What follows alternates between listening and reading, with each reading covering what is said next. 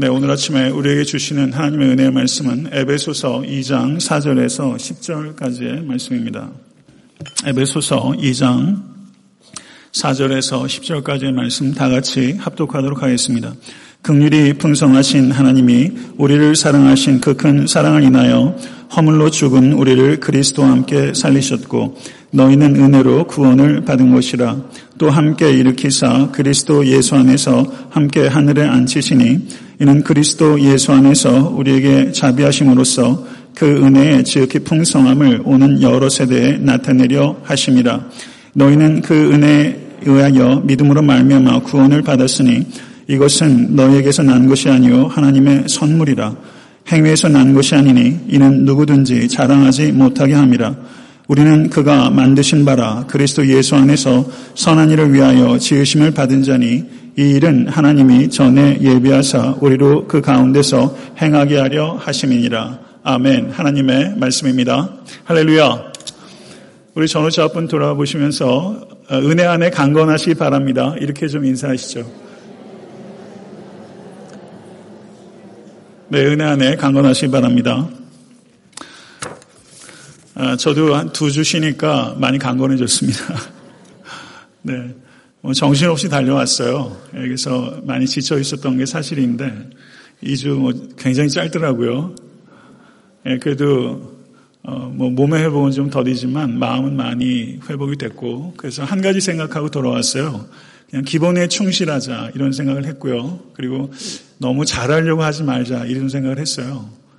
어, 잘하려고 하지 말고 어, 좋은 사람이 되려고 하자 이렇게 제 생각을 했고 좋은 목사가 되려고 하자 그게 초점을 맞췄어요. 그리고 어, 설교는 저에게 있어서 너무나 귀한 직분입니다. 그래서 한 번도 설교하는 것을 소홀히 한 적은 없지만 충분히 연구하지 못합니다. 네, 그렇지만 은혜로 말씀 증거하고 어, 초심자의 마음으로 다시 강단에 서겠다 이런 마음 할 수 있었어요.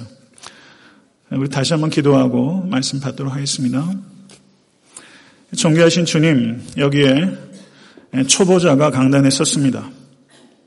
하나님의 그 광대하신 진리를 이 죄인이 얼마나 깨닫겠으며 어느한 말로 얼마나 증거할 수 있겠습니까? 성령 충만하기를 간절히 소원하며 아버지 7년 가까운 세월 목회하면서 잠시 휴식하였습니다. 몸과 마음이 새로워져서 주님께서 이 자리에 계신 성도들을 사랑하는 것처럼 이 정도 주의 권속들을 사랑할 수 있도록 도와주시고 사랑하기 때문에 말씀과 씨름하게 하시고 그리스도께 주시는 확신과 담력을 가지고 주의 말씀 증거할 때 주여 우리 모든 성도가 간절히 바라는 삶의 열매가 나타날 수 있도록 인도하여 주시옵소서. 아버지 하나님 부족한 종 두려움을 가지고 강단에 섭니다. 제 호흡과 생각과 감정과 의지와 모든 것들을 주님 앞에 맡깁니다. 하나님 다스리시고 역사해 주시옵소서 예수 그리스도 이름으로 간절히 기도드려 싸움나이다. 아멘. 아, 높은 지대에 논을 가지고 있는 한 그리스도인 그 농부 형제가 있었습니다. 날이 한참 가물었기 때문에 물레방아 바퀴로 움직이는 양수기를 사용해서 조그마한 개울에서 열심히 물을 퍼올려 자기의 논에 물을 대었습니다. 그런데 그 그리스도인 형제 농부 옆에 논을 가지고 있는 이웃이 그만 밤에 몰래 찾아와서 논과 논 사이를 막아놓고 있는 둔덕을 터뜨려서 애써서 물을, 끌어올린 그 그리스도인 형제의 논에 담긴 물들을 자기 논으로 싹 끌어당긴 것입니다. 그래서 그 다음날 이 그리스도인 형제가 무너진 둔덕을 다시 잘 보수하고 전날보다 더 많은 양을 양수기로 끌어올려서 놓았는데 그러면 그때마다 이웃 사람이 다시 둔덕을 허물고 자기 논에 물을 빼앗아 가는 일이 반복됐습니다. 이러한 일들이 서너 차례 반복이 되자 이 그리스도인 형제도 더 이상 참지 못하고 목사님께 찾아가서 면담을 하게 이르렀습니다. 목사님, 제가 지금껏 보복하지 않고 어떻게 해서든 참으려고 했는데 과연 그것이 옳은 처사입니까? 이렇게 목사님께 물었습니다. 목사님께서는 형제와 더불어 잠시 기도하자고 권했고 기도한 후에 목사님께서 이 억울한 처지에 놓인 이 형제에게 이와 같이 조언을 했습니다. 형제님, 단지 옳은 일을 하려고 노력한다면 확실히 우리는 매우 부족한 그리스도인이 될 것입니다. 그리스도인은 옳은 일 이상을 해야 합니다. 그리스도인은 옳은 일 이상을 해야 합니다. 이렇게 권면했던 것입니다. 그리고 이 형제가 목사님의 그 가르침에 깊은 감명을 받고 집으로 갔습니다. 그리고 곰곰이 생각했습니다. 그리고 그 다음날 어떤 일이 일어났냐면 이 형제가 일어나서 오전에 그 이웃의 논에 먼저 양수기로 물을 퍼올려 이웃의 논에 물을 대줬고 그리고 오후에 자기의 논에 물을 대었습니다. 그랬더니 어때 물이 사라지는 일이 생기지 않았겠죠. 그런 원인 자체가 사라졌기 때문에 이렇게 되자 그 얌체처럼 물을 빼앗아왔던 이웃 사람이 이 그리스도의 형제 행동에 의아심을 갖게 됐고 그리고 얼마 지나지 않아서 그 얌체 이웃이 그리스도인이 되었다는 것입니다.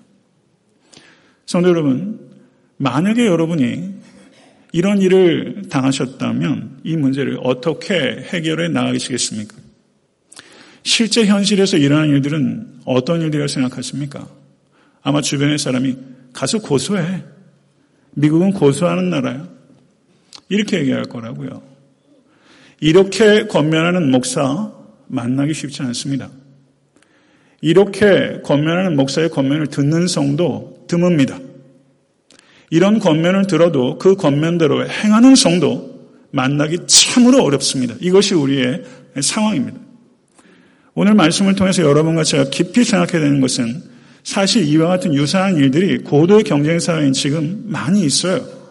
우리가 이 문제를 어떻게 다룰 것인가 하는 것에 대해서 우리가 신앙적으로 깊은 고민과 오늘 결단할 수 있는 계기가 될 수 있게 되기를 간절히 바랍니다. 그리스도인들은 옳은 것 이상을 해야 한다. 이 조언을 어떻게 생각하십니까? 사실 많은 그리스도인들이 교회가 옳은 것 이상을 하기는 커녕 옳지 않은 일들을 빈번하게 합니다. 그렇다면 우리는 어, 떻게 옳은 것 이상을 할 수 있을까? 이것에 대한 대답을 오늘 본 말씀 에베소서 2장 4절에서 10절은 우리에게 주고 있는 것입니다. 에베소서 2장 4절은 구원의 주체는 하나님이시라는 것을 말씀하고 있고 2장 5절에서 7절의 말씀은 긍휼의 하나님께서 우리를 위해서 하실 일들을 세 가지를 기록하고 있습니다. 그리고 8절과 9절은 구원의 근원은 우리의 행위가 아니라 오직 여호와 하나님의 은혜라는 것을 밝히고 있고 10절은 구원의 목적은 은혜로 말미암아 선한 일을 하는 것이라는 것을 말씀하고 있습니다. 이것이 오늘 본문의 구조입니다. 성도 여러분, 우리가 옳은 일 이상을 하기를 원한다면 먼저 우리가 깨달아야 되는 것이 있습니다. 그것은 내 힘으로는 죽었다 깨나도 옳은 것 이상을 할수 없다는 것을 받아들이는 것입니다. 내 안에는 그런 능력 없습니다. 내 교양으로 하는 것은 매우 제한적입니다. 오직 그리스도 안에 있을 때만 옳은 것을 할 수 있고 옳은 것 이상을 할 수 있습니다. 2장 4절에서 10절은 그리스도 안에 있는 소망에 대해서 말씀하고 있고 2장 1절에서 3절은 그리스도 밖에 있는 절망에 대해서 말씀하고 있습니다. 그리스도 밖에 있는 사람의 특징은 그 삶의 주어가 자신이라는 것입니다. 자기를 숭배하는 것이 우상 숭배의 본질입니다. self-absolutization. 자기 절대화. 그게 우상 숭배의 민낯입니다. 2절의 말씀을 보시면 그때의 너희가 주어는 너희가입니다. 이것은 이방인들을 가리키는 것입니다. 3절의 말씀을 보시게 되면 전에는 우리도 3절의 주어는 우리입니다. 3절이 말하는 우리는 사도 바울이 우리라고 표현하는 사람은 유대인입니다. 그러므로 2절의 주어는 이방인, 3절의 주어는 유대인입니다. 그러면 사도 바울이 말하는 것은 모든 인간들입니다. 모든 인간들이 처해 있는 현실이 무엇인가? 그것을 사도 바울은 세 가지로 말하고 있습니다. 첫째는 죄와 허물로 영적으로 죽은 상태라는 것입니다. 믿으십니까? 두 번째, 그리스도 밖에 있는 모든 인간들은 세상 풍속과 공중 권세 잡은 자와 육체의 욕심에 사로잡혀 종로로 탄다는 사실입니다. 세 번째, 그리스도 밖에 있는 모든 인간의 상태는 본질상 진노의 자녀로서 정죄받은 상태라는 것입니다. 죽은 상태이며 종로로 타는 상태이며 정죄받은 상태라는 것 이것이 그리스도 밖에 있는 모든 인간의 상태입니다. 이것이 현실주의입니다. 기독교가 내 삶에 무슨 상관이 있습니까, 목사님? 이거 완전히 꿈나라 얘기예요. 이거 완전히 개념이에요. 종교 아닙니까? 이렇게 말하는 사람들이 있어요. 뭐가 현실입니까? 이게 현실입니다.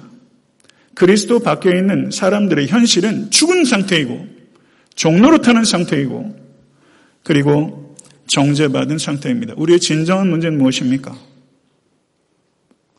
정죄받은 상태라는 것입니다. 사절의 말씀을 보세요. 오늘 사절의 말씀의 주어가 뭔지 보세요.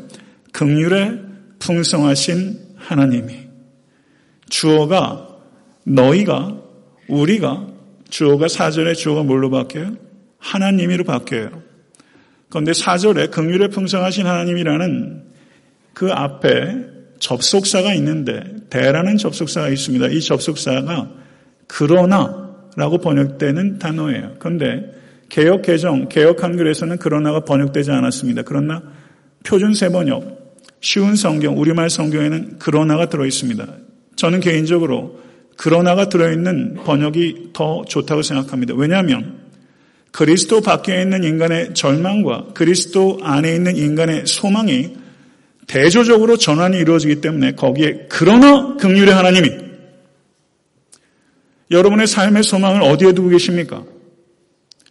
내가 내 인생의 주어가 될 때 그 삶엔 소망이 없습니다. 그러나 극률의 하나님이 내 삶의 주인이 되실 때, 내 삶의 주어가 되실 때 그때 비로소 참된 소망이 생기는 줄로 믿으실 간절히 축원합니다. 성도 여러분, 예수님은 구세주이시며 동시에 주인이십니다. 예수님은 구세주이시기만 하고 주인이 아니실 수 없습니다. 그런데 많은 사람들이 예수님은 나의 구세주라고 생각하지만 나의 주님으로 모시지 않는 신앙생활을 하고 있어요. 성도 여러분 이것을 깊이 생각하시기 간절히 바랍니다. 우리의 인생과 역사의 주인은 하나님이십니다. 사람들이 해결할 수 있는 문제들이 많이 있어요. 그런데 사람들이 해결할 수 없는 문제들은 본질적인 문제들입니다. 인간이 해결할 수 없는 가장 본질적인 문제는 두 가지입니다. 죄와 사망의 문제입니다. 세상에 관영한 불의가 있습니다. 차별의 문제가 있습니다. 경제의 문제가 있습니다. 분배의 문제가 있습니다. 환경의 문제가 있습니다. 인종의 문제가 있습니다. 인권의 문제가 있습니다. 정치의 문제가 있습니다. 사회 제도의 문제가 있습니다. 많은 문제들이 산적해 있어요.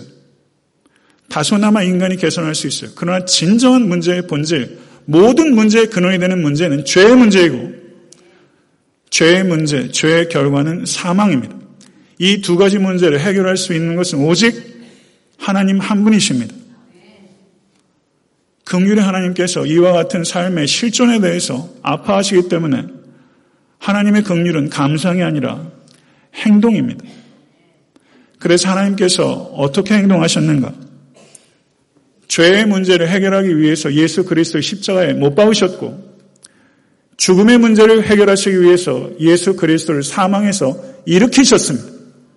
할렐루야. 우리의 진짜 중요한 문제는 해결된 것입니다.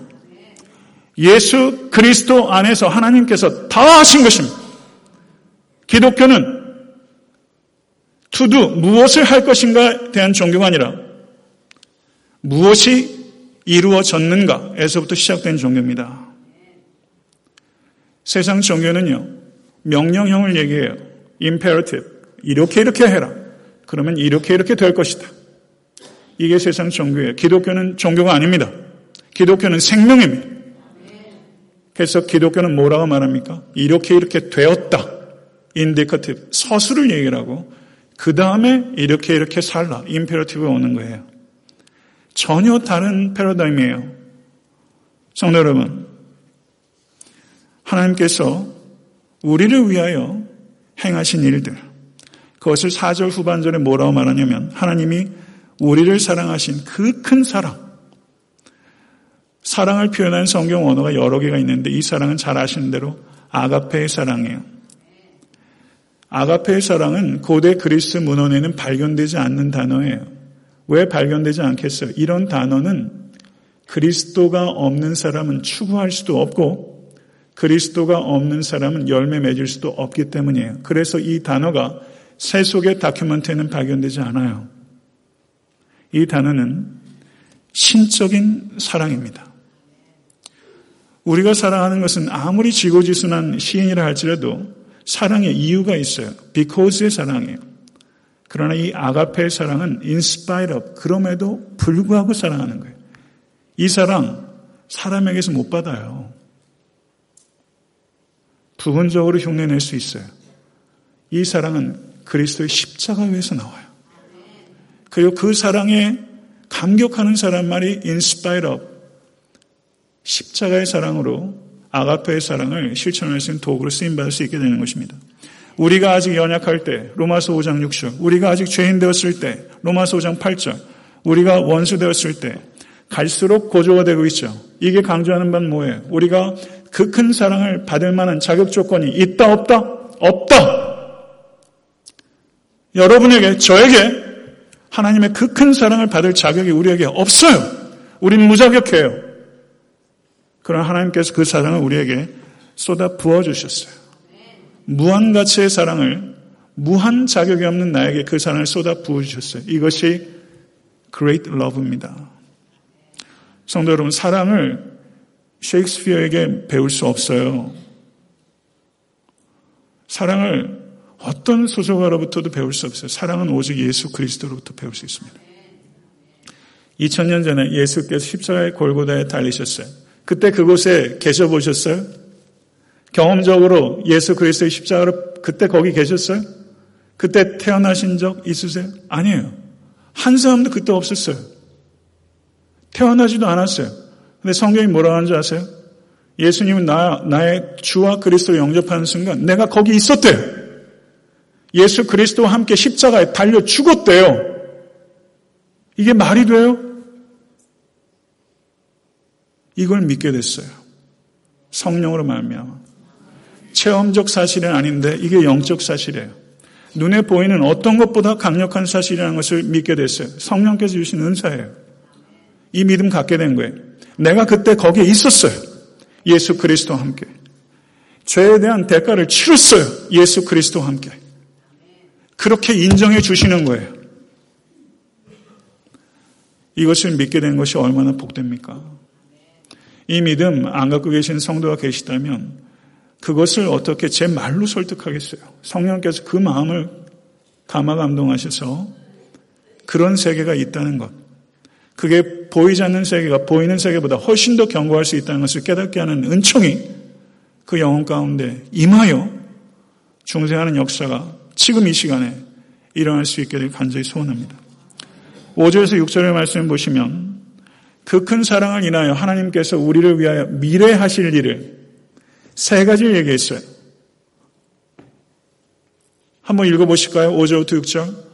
허물로 죽은 우리를 그리스도와 함께 살리셨고 너희는 은혜로 구원을 받은 것이라 또 함께 일으키사 그리스도 예수 안에서 함께 하늘에 앉히신 주어가 긍휼의 하나님이에요.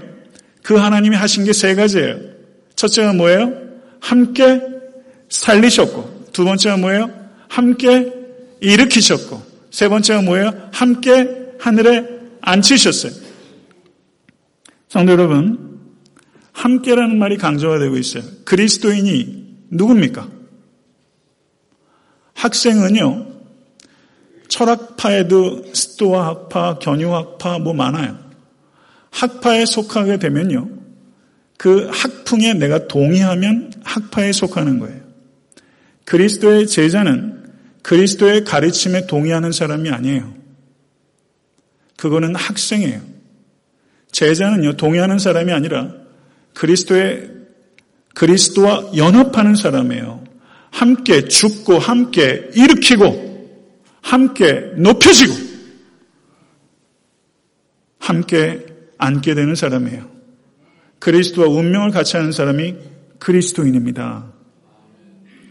그리스도와 운명을 같이 하는 은총이 여러분과 저에게 임할 수 있게 되기를 간절히 소원합니다. 그러면 살게 될 것이요.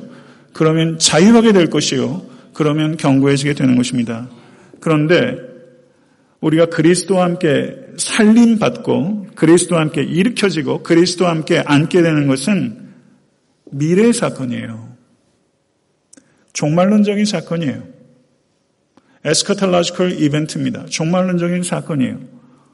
마지막 때에 여러분과 제가 어떻게 되냐면 참된 성도가 어떻게 되냐면 그리스도와 함께 살리심을 받고 그리스도와 함께 높임을 받고 그리스도와 함께 영화롭게 돼요. 예외 없어요. 예수 그리스도 안에 있는 참된 성도는 다 이것을 누리게 될 거예요. 이게 하나님의 말씀입니다. 언약입니다. 그런데 이 미래 사건을 미래 시제로 표현하고 있습니까? 과거 시제로 표현하고 있습니까? 과거 시제로 표현하고 있어요. 이거를 futuristic aorist 제가 설교 때 여러 번 이 말해요.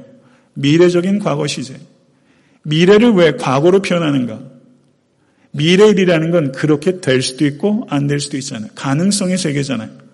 그런데 과거 시제로 표현하는 것은 이미 일어난 사실이라는 거예요. 예외 없다는 거예요. 예수 그리스도를 믿음으로 말미암아 의롭게 되는 성도는 함께 살리심 받으실 것이고 함께 일으킴을 받게 될 것이고 함께 앉게 될 것입니다. 이것이 여러분과 저의 미래예요. 노보험 드셨네요. 네, 노보험 드셨잖아요. 진짜 보험 드셨잖아요. 공짜로, 믿음으로. 제가 기분이 정말 좋을 때가 있어요. 지난주에도 제가 책꽂이를 정리했어요. 책을 막 이렇게 하는데 백불짜리가 뚝 떨어지는 거예요. 할렐루야. 그때 할렐루야는 정말 밑에서 나오는 할렐루야. 아주 진실된. 내 책에서 안 나오고 동생 책에서 떨어질 땐 더 좋아요. 이 녀석이 이걸 잃어버렸구나. 제 동생은 꼭 책에다 돈을 넣더라고요. 백불짜리 지폐를 책에다 넣었다고 한번 생각해 보세요. 넣고서 잘 잊어버리더라고요. 근데 돈이 어디로 간 거예요 도대체? 책꽂이가 있는 거예요. 왜요? 책 안에 꼈기 때문에. 마찬가지로 그리스도 안에 있다는 것은 우리가 마치 책 안에 백불자를 끼워넣는 것처럼 그리스도가 가는 곳에 우리도 가고 그리스도가 당하는 일을 우리도 당하고 그리스도께서 소유하신 것을 우리도 소유하게 되는 거예요. 이해되시죠? 이게 영적 진리예요. 2000년 전에 골고다 그 자리에 없었어요. 근데 예수 그리스도는 책에 우리가 꽂힌 거예요. 그 자리에 있었어요. 예수께서 당하신 일들을 우리가 당했어요. 우리가 죽은 것입니다. 그리고 예수께서 갖게 될 모든 것들을 우리가 미래에 갖게 될 거예요. 왜요? 단 하나의 컨디션이 믿음으로 말미암아 예수 그리스도 안에 있으면 예수 그리스도 안에 있으면 정말 우리가 삼아야 될 자리는 예수 그리스도 아닙니다. 엔 크리스토. In the Lord. 어디 살고 계세요? 여러분 주소지가 어디예요? 편지 보내면서 In the Lord로 한번 써서 보세요. 보내보세요. 어떻게 반응이 오나. In the Lord. 예수 그리스도 안에 사실 수 간절히 바랍니다. 그런데 그와 같은 일들이 우리의 주소지가 바뀌었어요. ἐν Χριστῷ. 이 주소지가 바뀌려면요. 성도 여러분, 그게 우리의 행위로 되지 않았어요. 우린 죄의 영역에 있었는데 의의 영역으로 옮겨졌어요. 근데 율법주의자들은요, 유대인들은 이걸 행위로 주소지 옮기려고 그래요. 그렇게 될 수 없느니라. 구원의 근거는 인간의 행위가 아니라 그리스도의 행위에 있어요.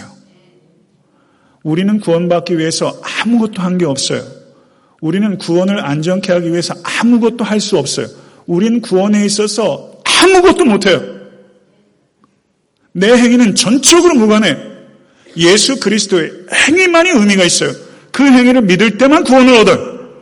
그래서 은혜예요. 그 구원이 선물로 주어졌어요. 성도 여러분, 하나님께서 아담을 아담은 고유명사이기도 인간이라는 뜻입니다. 아담을 창조하신 게 창조의 몇째 날에 여섯째 날이에요.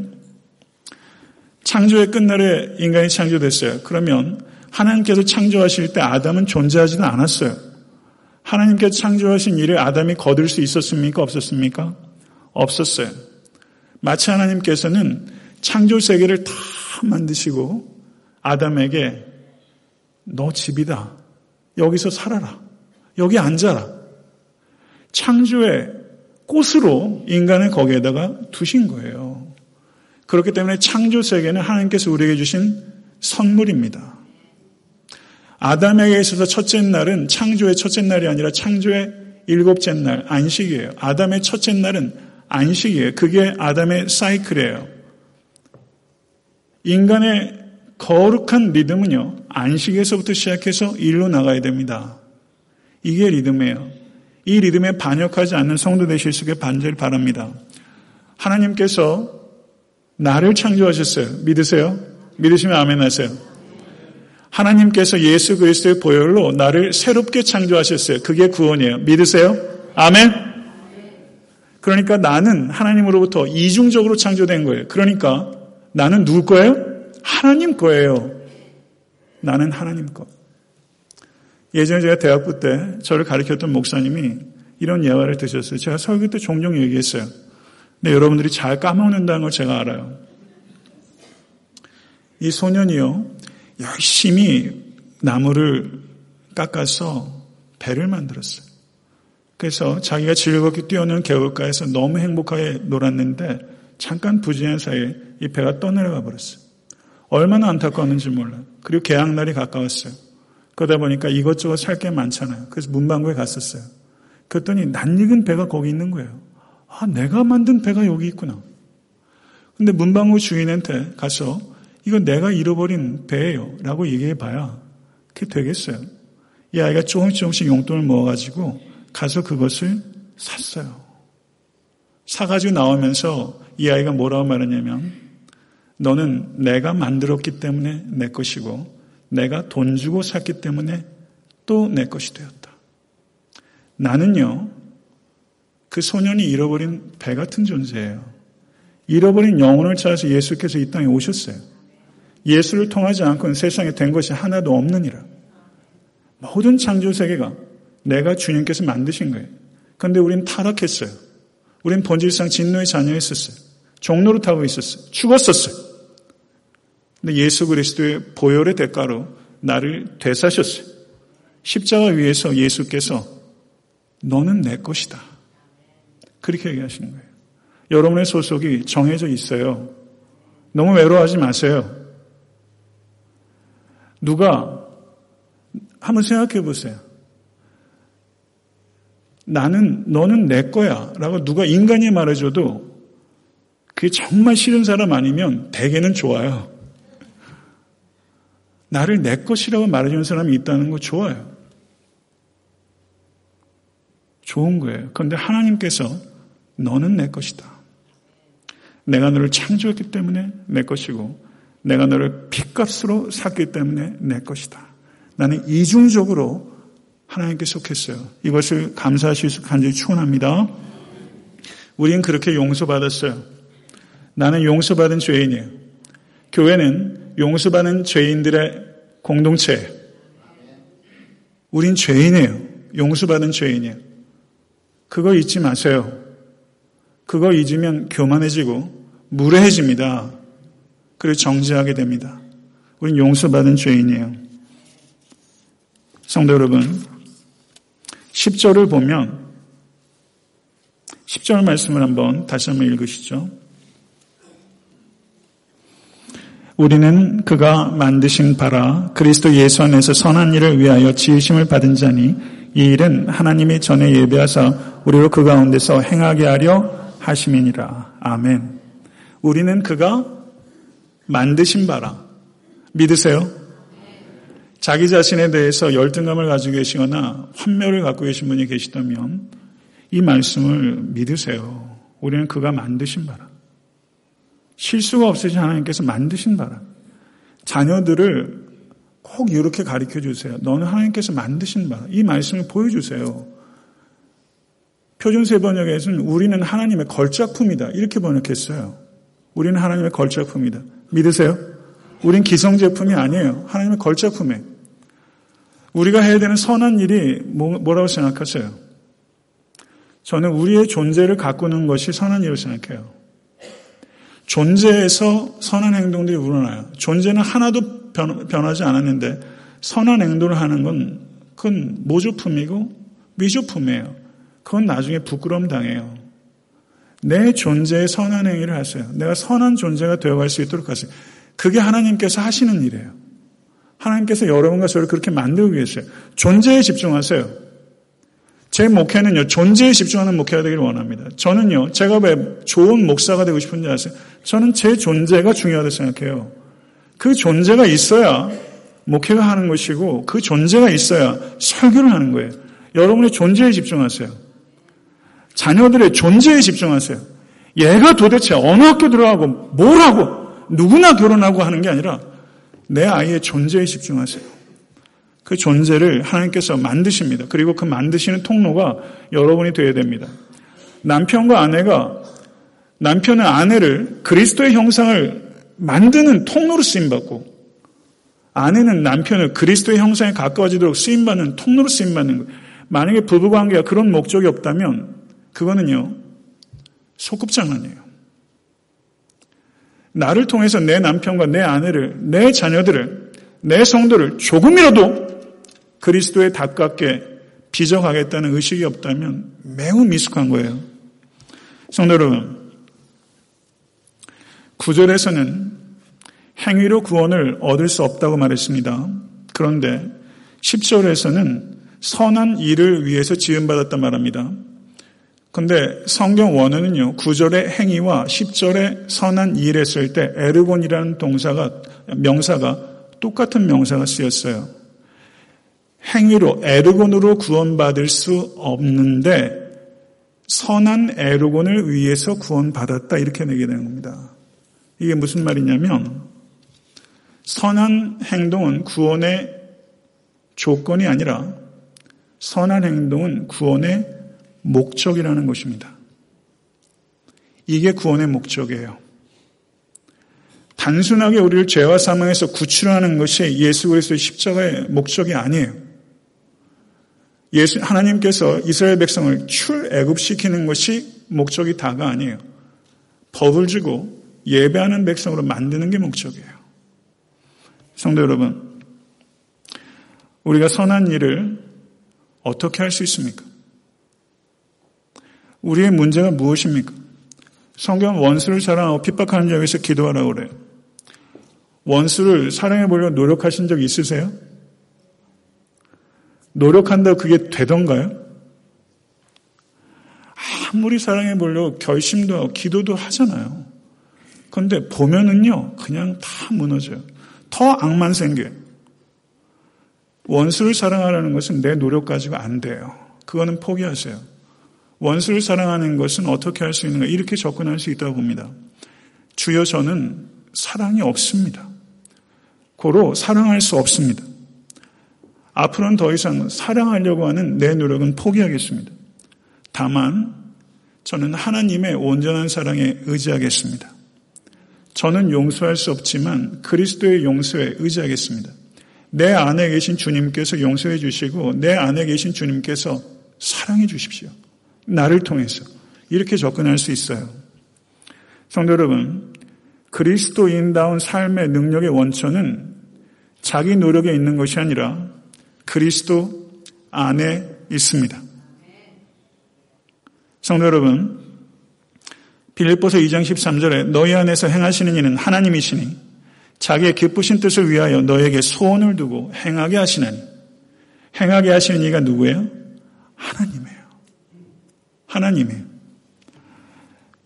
하나님께서 내 안에서 행하시도록 허용하기 전에는 아무리 노력해도 헛수고가 됩니다. 이것을 기억하셔야 돼요. 이것은만 많이 보셨잖아요.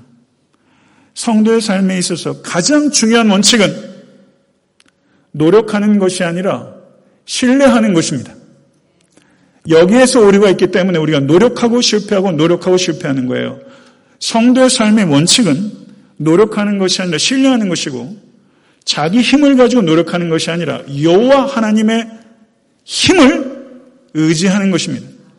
이게 성도의 삶의 능력의 원천이에요. 여러분의 문제가 뭐예요?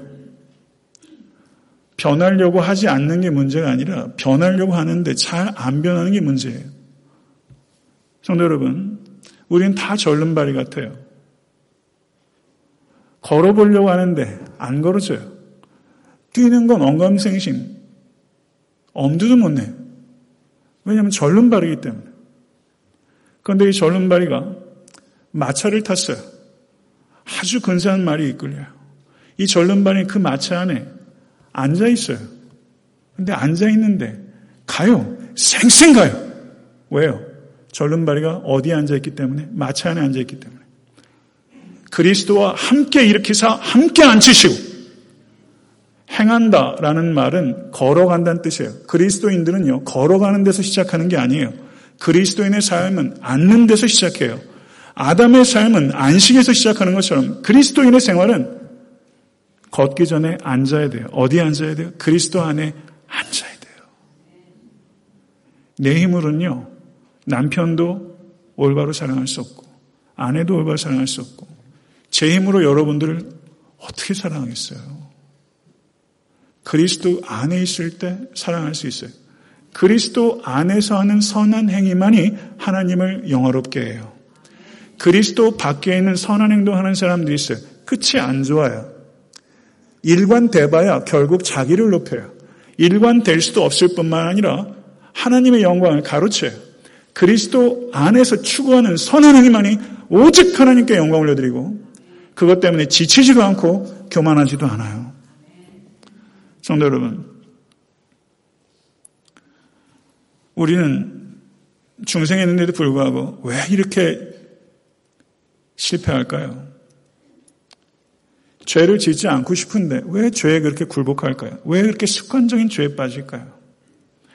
왜 사랑하는 사람과도 문제가 생길까요? 왜요? 그 원인은요, 죄를 이기려는 의지가 약한데 있기보단 그 전에 있어요. 죄에 대한 사랑이 크기 때문입니다. 그러면 죄에 대한 사랑을 어떻게 이기나? 이 죄에 대한 사랑은 다른 사랑으로 대체돼야 돼요. 그 사랑은 그리스도에 대한 사랑입니다. 그리스도에 대한 사랑이 커질 때 죄에 대한 사랑이 소멸해요. 그래서 예수께서 너희가 나를 사랑하면 나의 계명을 지키리라. 너희가 의지가 강하면 나의 계명을 지키리라. 이렇게 말씀을 안 하셨어요.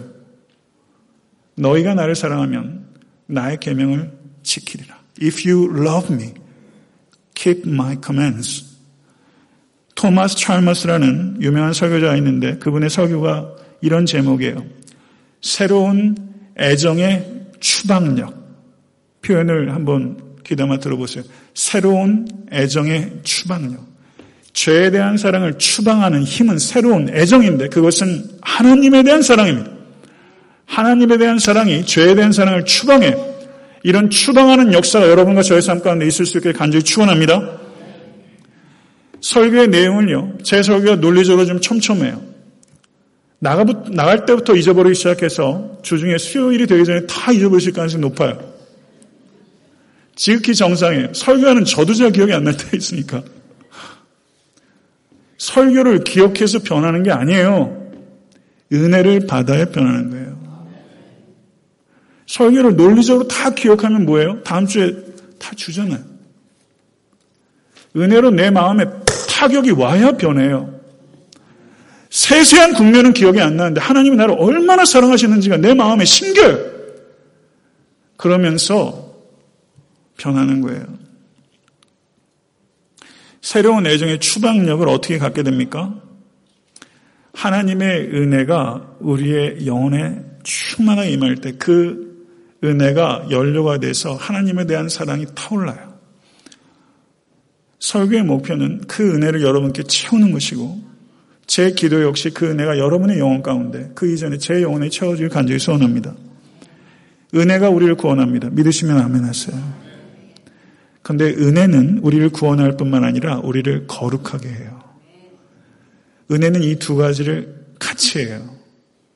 우리를 거룩하게 하지 않는 은혜라면 여러분 은혜로 구원받지 못하신 거예요. 성경의 말씀이에요. 완벽한 삶이 아니라도 거룩한 삶의 열매들이 나타날 수밖에 없어요. 성도 여러분, 요한복음 15장 5절을 보시면 나를 떠나서는 너희가 아무것도 할 수 없습니다. 이 말씀이 어떤 뜻입니까?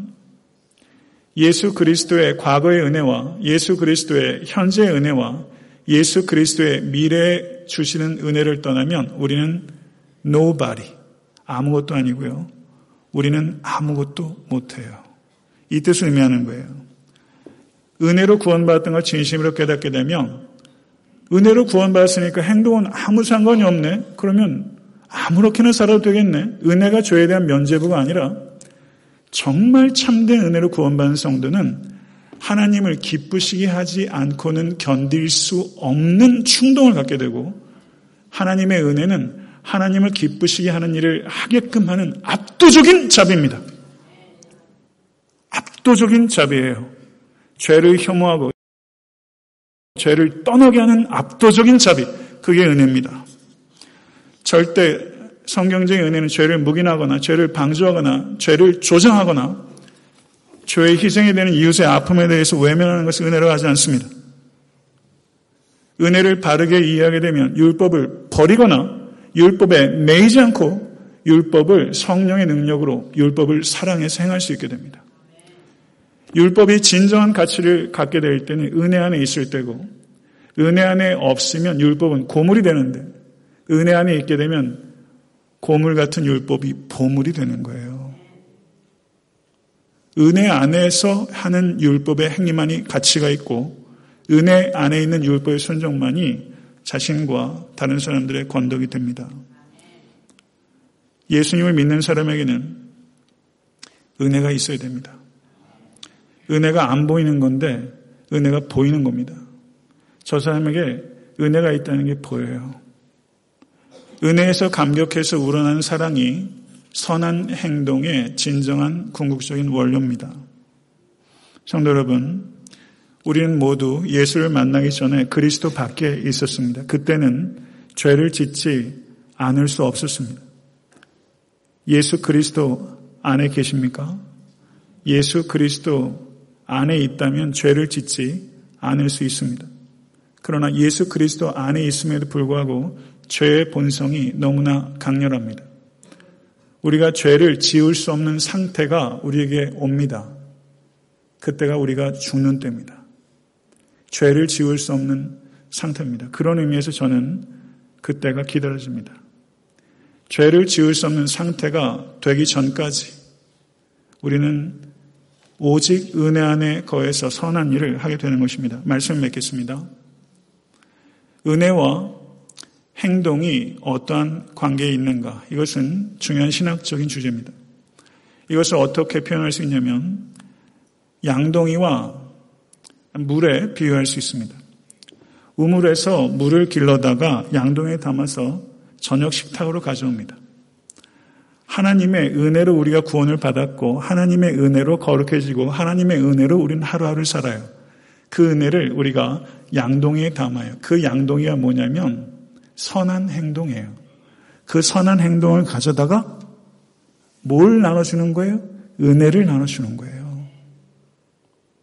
하나님의 은혜가 물이고 그것을 담는 그릇이 여러분과 저의 선한 행동이에요. 여러분의 가정이, 여러분의 직장, 여러분의 공부가 그런 양동이가 되는 거예요.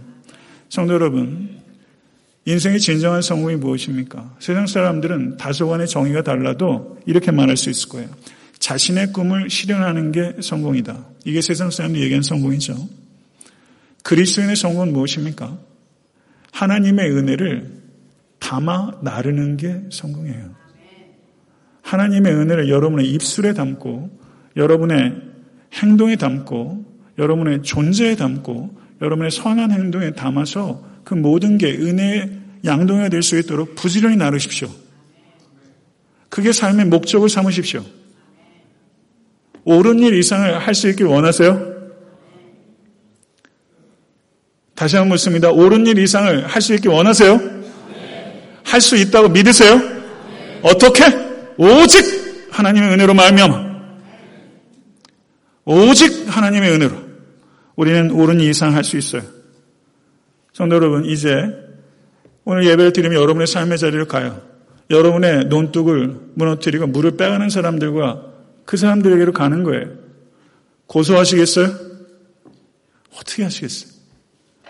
그에게 물을 먼저 데워줬던 것처럼 성도 여러분, 은혜를 나누는 행동을 통해서 하나님께 영광을 이웃에게는 유익을 퍼나르는 은혜의 양동이가 되는 여러분과 저의 삶이 될 수 있게 되기를 우리 주 예수 그리스도 여러분 간절히 축원합니다. 기도하지요. 오늘 말씀을 깊이 생각하실 수 있기를 바랍니다. 기도하겠습니다. 하나님 아버지, 세상에 옳은 것과 그른 것이 너무나 섞여 있고 힘을 가진 사람이 옳은 사람이 되는 세상 가운데 살고 있습니다. 우리는 옳은 것을 분별하려고도 하지 않고 이익이 되는 것을 쫓아 살 때가 너무나 많았던 죄인인 것을 고백합니다. 그러나 은혜는 옳은 것 이상을 할 수 있는 능력임을 믿습니다. 하나님 아버지 성경의 말씀에 그리고 예수 그리스도 삶에 우리가 옳은 것 이상을 할 수 있는 능력의 원천이 있는데 우리는 너무나 무관심하고 그것을 위해서 구하지 않고 또 살아가지 않습니다. 아버지 하나님, 그게 우리의 문제고 또 저의 문제입니다. 아버지 하나님, 회개할 수 있기를 원합니다. 옳은 것 이상을 할 수 있기를 원합니다. 시시비비를 가리는 것에 대해서 부끄러움을 갖게 될 수 있기를 원합니다. 은혜로 섬기지 못하는 것을 회개할 수 있는 우리 모두가 될 수 있기를 원합니다. 사랑의 의지가 있어도 사랑할 수 없고 원수를 사랑하기는 커녕 나를 사랑하는 가족도 사랑하기 어려움을 겪습니다. 내 자신을 사랑하는 것에도 어려움을 겪습니다. 하나님 우리는 분열되어 있습니다. 자기를 사랑하는지 자기를 혐오하는지조차 혼란스럽습니다. 존귀하신 주님, 예수 그리스도 아니면 우리는 철저하게 절망적입니다. 먼저 절망할 수 있는 우리 모두가 될 수 있도록 주여 인도해 주시옵소서. 세상 풍속에 표류하고 자기애와 자기 욕심에 따라 살아가며 탐심을 따라 살아가고 정형없이 달렸던 우리들을 용서해 주시고 예수 그리스도 안에 거하여 옳은 것 이상을 해낼 수 있는 살아가는 모든 권속들이 될 수 있도록 역사하여 주시옵소서. 우리 주 예수 그리스도 이름으로 간절히 기도드렸사옵나이다. 아멘. 네, 우리 다 같이